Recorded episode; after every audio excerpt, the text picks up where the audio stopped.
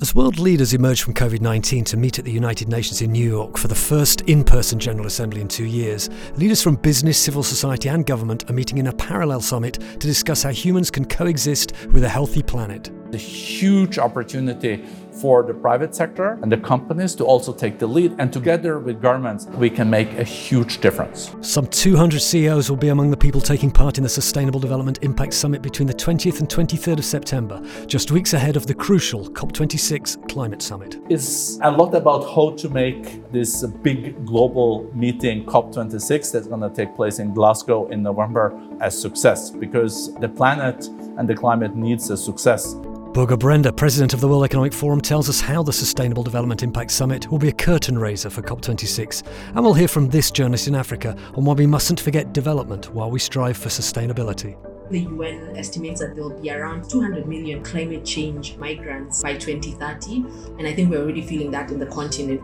Radio Davos is the podcast from the World Economic Forum that looks at the biggest challenges and how we might fix them. Subscribe wherever you get your podcasts, leave us a rating and review, and join us on the World Economic Forum Podcast Club on Facebook. I'm Robin Pomeroy. Join me and guest co host Heather Clancy of GreenBiz as we take a look ahead to the Sustainable Development Impact Summit. Yes, investors are in it to make money, but I do know you can make money on these clean ideas. Why shouldn't you invest in that?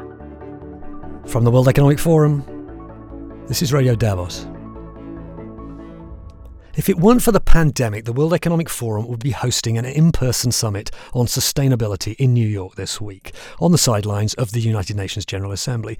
But while some heads of government are coming out of lockdown to attend the UN in person, the SDIS is staying virtual. The good news is you can follow most of the action online at wef.ch slash SDIS21 and across social media using the hashtag SDIS21. To preview the Sustainable Development Impact Summit, I called up Heather Clancy, editorial director of GreenBiz and host of the excellent GreenBiz 350 podcast, to talk all things sustainability. GreenBiz is a business to business platform. We are part events, well, mostly events, and part website. Uh, greenbiz.com is the site that uh, I run and uh, I curate the editorial content for the community. Uh, the community is corporate sustainability professionals uh, and the, the ecosystem around them. So the NGOs, the consulting community, the the cities and and uh, other partners that they uh, that they team up with in order to achieve their climate commitments. And people can hear lots from you on your podcast, GreenBiz 350. Tell us about that. Mm-hmm.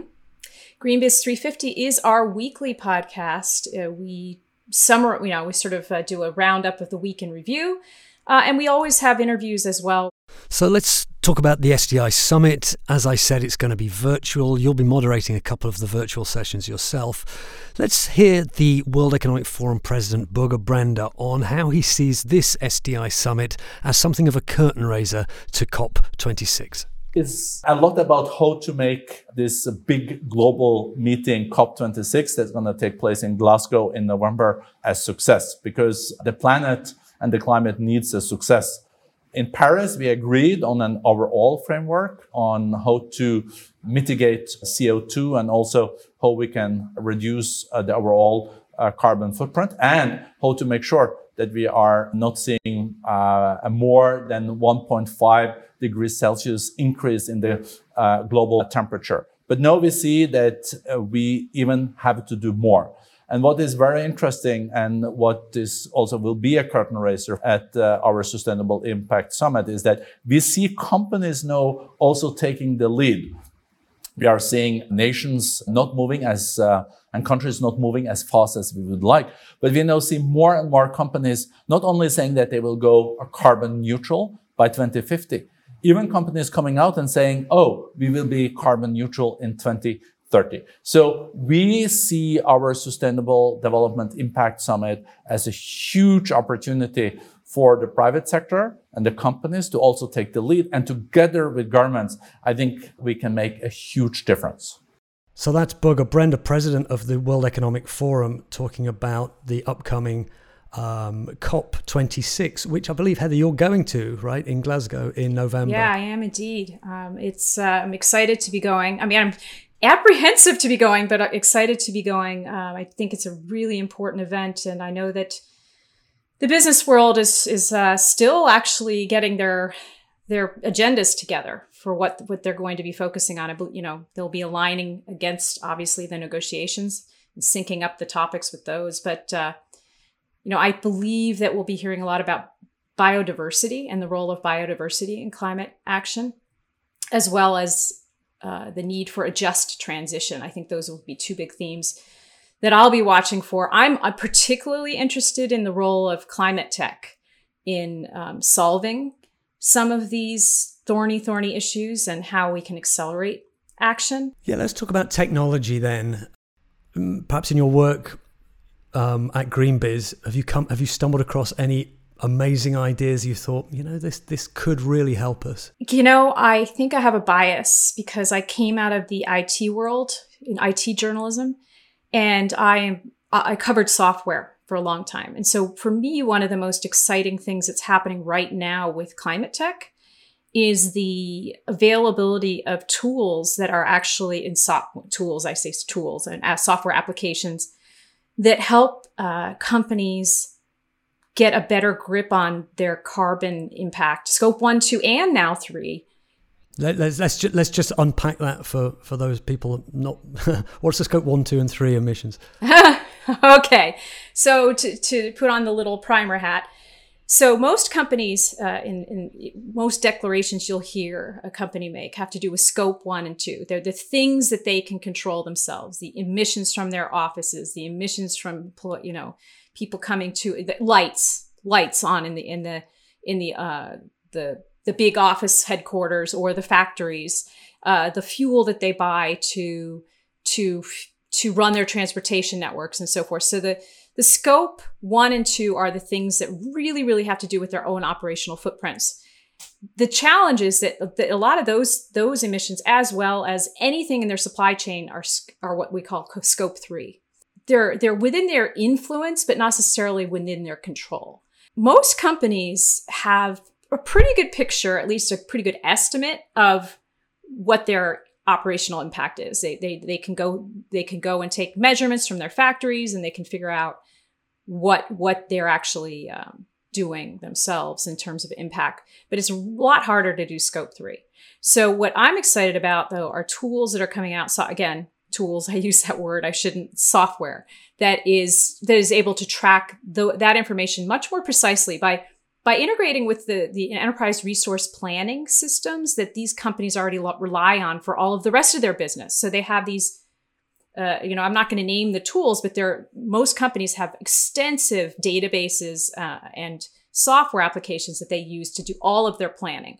Now, these this new generation of carbon software tools are coming in to, to, to basically plug into those and draw use the same data to get much more accurate picture of what a company's impact is in the first place. I think because I think a lot of companies, a lot of it is guesswork right now. They're doing annual inventories of this information and they really don't have a real time picture, which makes it really hard to actually affect change quickly. So that's just one thing. I mean, I could go on and I know I know you probably don't want me to, but but that's one thing I'm super excited about. That's a great one to kick us off. Of course, there's lots of technical innovations happening. Let's hear a bit more from Børge Brende about the technical innovations that could help us fight climate change. I think we are already seeing so many eco entrepreneurs out there and being extremely creative.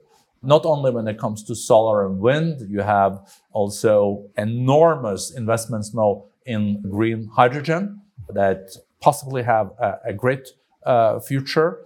The whole carbon capture and storage is another one. I think what we will see is that the new technologies that are making such changes in other parts of our lives, for example, artificial uh, intelligence, data, and how we store data, and all these new technologies can play uh, also a constructive role in developing solutions when it comes to new technologies that can s- support in mitigating CO2. And then we also have nature-based solutions. Uh, the nature can, in fact, also do a job here. I think there is, we just seen the tip of the iceberg on the possibilities there. And then uh, we also have the lower hanging fruits that are not necessarily technology based yet. And I'm here thinking about the carbon sinks, mm-hmm. a sink that our forest is. If we were able to stop the net deforestation of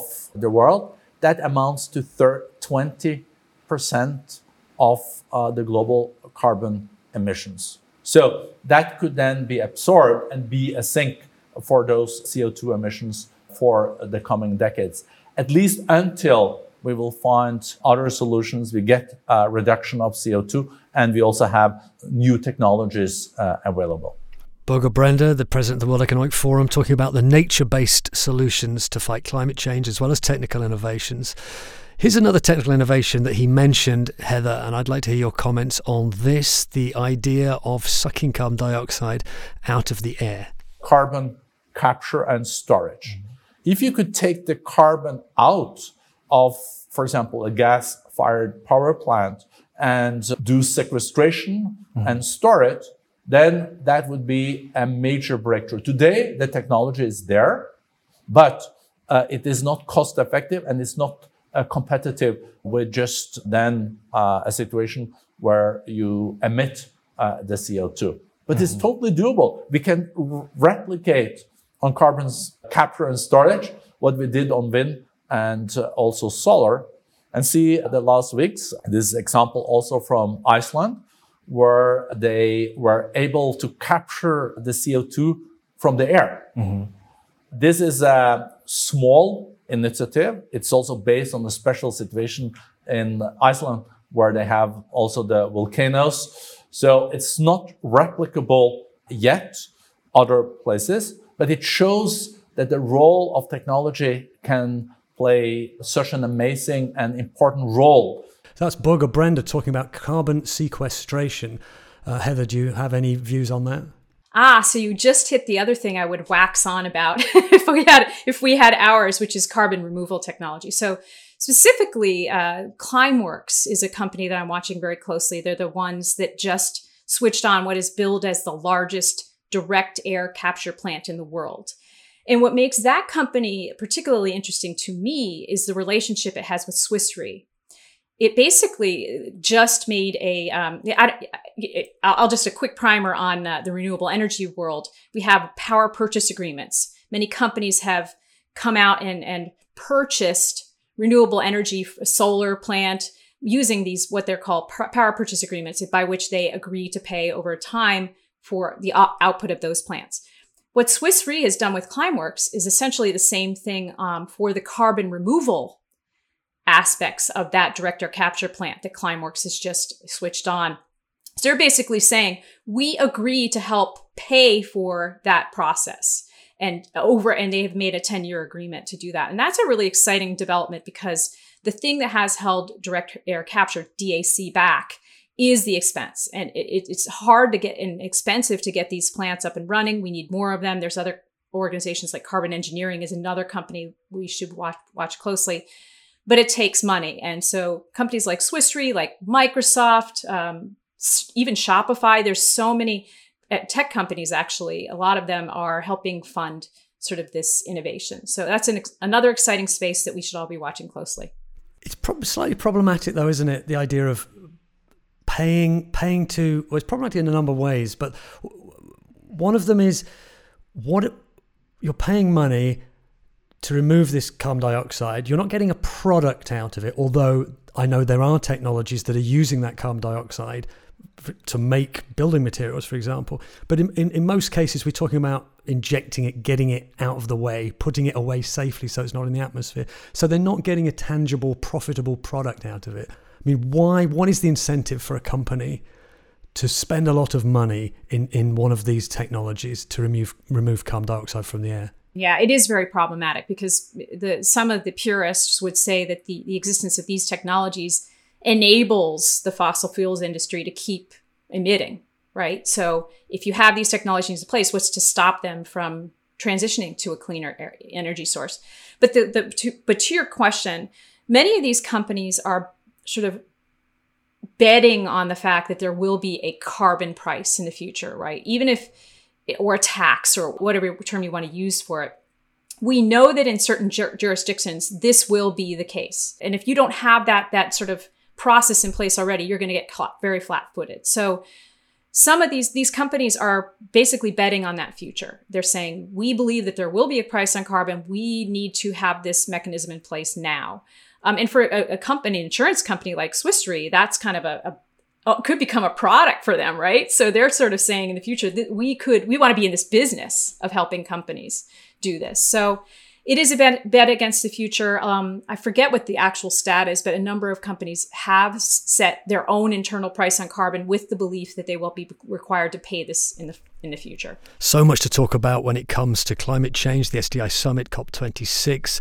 Heather and I will be back on Radio Davos after this short break. Opportunity dances with those already on the dance floor.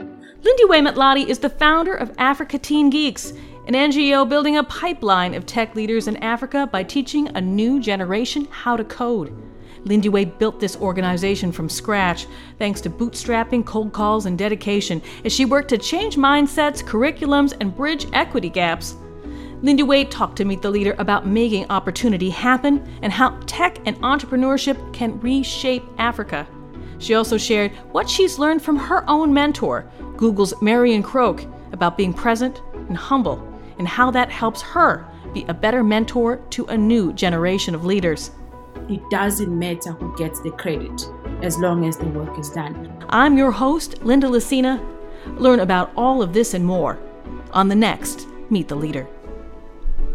Welcome back to Radio Davos, where we're looking ahead to the Sustainable Development Impact Summit. I'm joined by Heather Clancy of GreenBiz. Heather, let's listen to a bit more from Børge Brende. He was speaking with my colleague Chris Alessi, who asked him just to outline what we can expect from the Sustainable Development Impact Summit. So, we are at a very critical point for our planet. We have seen through this UN climate report, the IPCC report, that the planet is burning and we have to change the unsustainable track we are on now.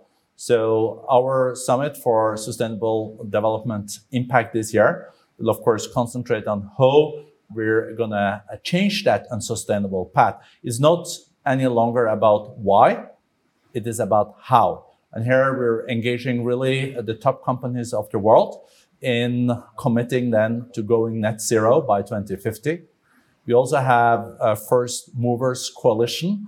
These are the big purchasing companies uh, of the world, like the Amazons, the Walmarts of the world, saying we will be also much tougher when it comes to what we're buying. You have to reduce your uh, carbon footprint as part of that. And then we also have the hard to abate sectors, those sectors that are emitting uh, a lot of CO2, like steel, aluminium, transportation. They're also going to commit during this summit, and they play a major role in making sure that we can make a difference when it comes to going climate neutral by 2050. So, Heather, at GreenBiz, I wonder how much attention you have to pay to ESG, this three letter acronym environment, social, and governance, the way companies can report or should report on their environmental, social, and governance standards. Is this an issue that's a big deal for GreenBiz? Oh, yeah, I mean that is probably one of the most important issues for the the companies that are uh, within the GreenBiz community. Everyone has to report this information, so everyone tries to figure out how to report it. Right? What do you use? Which which framework should I use? What do I talk about? What do I not talk about? And so forth. And I think that um, this is one of the biggest pain points. They don't, I mean, a lot of companies don't know exactly what to disclose. It seems like every investor wants to know something different, right?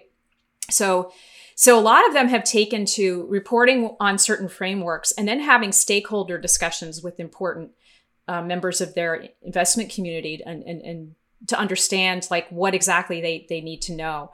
Um, I don't, I honestly don't think that you're going to have ever, like, there's, I don't think there's going to be a universal standard. I think we will have some framework and then there's, there needs to, I do believe there needs to be industry level uh, frameworks that help you understand how a company operates against its sector. Um, so I think we're going to have layers of, of reporting standards and so forth. But I, it is definitely a um, really important topic for the corporate sustainability community. So I wonder what you'd say to the skeptics out there, and they are many, and very vocal at the moment, that say companies aren't ever really going to adopt good behaviours. because they're just out to make money. Primarily, that's what they do.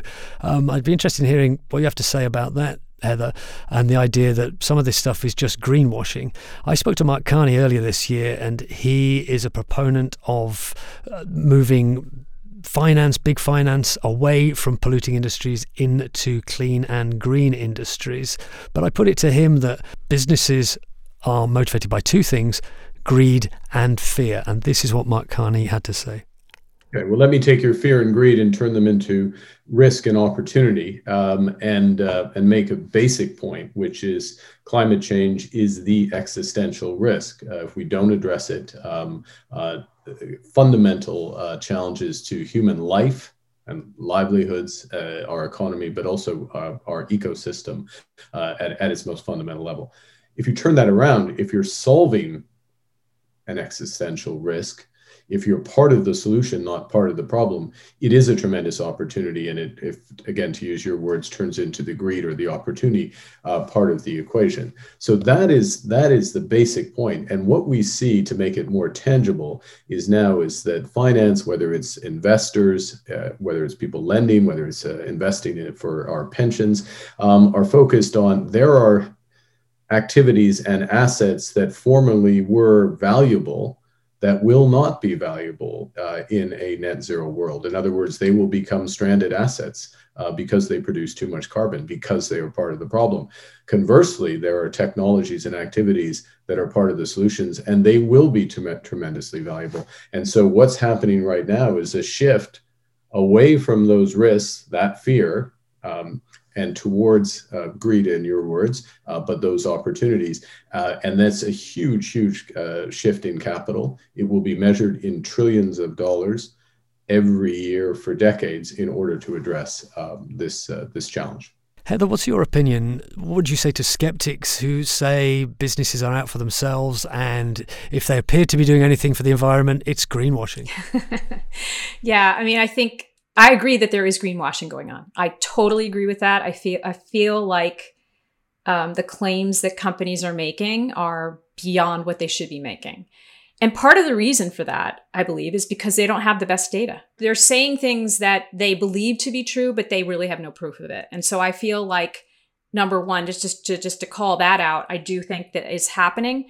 Now, if it's happening maliciously versus just happening out of sheer ignorance or just, you know, they don't know. As to the question about um, greed versus making money, you know, like, are you in this? What? Yes, investors are in it to make money, but I do know you can make money on on these clean ideas. You know, you can make money on that carbon removal plant. Um, yes, why shouldn't you invest in that? Because it's going to make money. So, wouldn't you want that to be part of your portfolio? Would you want solar and wind farms to be part of your portfolio versus? Uh, you know, a, a new natural gas plant. Smart investors definitely know that there is money to be made in this, and that they're going to go to those funds. Um, should should there? The other question I have to ask is, and I that which which I grapple with. I have no answer to this question. Is the bigger the bigger I think criticism that has been leveled over the past two months or so about some of these ESG funds or funds that are called climate funds and so forth is who the who the companies are in them.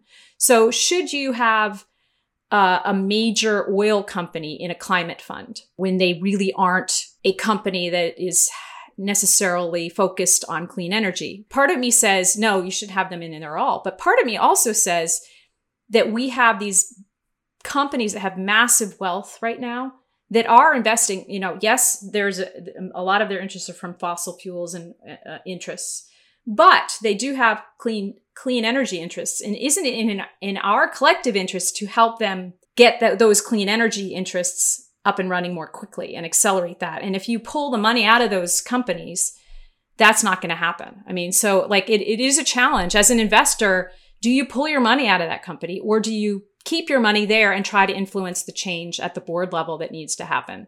Um, and I think that the investment community would argue that you should stay, that you should stay in that company and try to influence the change and try to get them moving in the right direction.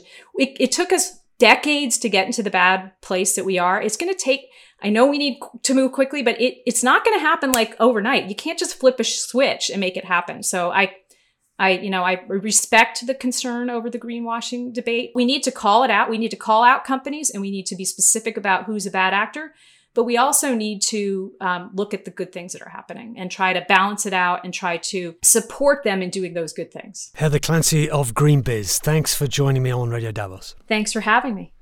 You can hear more from Heather on her podcast, GreenBiz 350. Before we go, I wanted to look at the development aspect of sustainable development. I wanted to hear from Africa, so I got in touch with Ciku Kimeria, who in June became the first woman editor of the business news website Quartz Africa.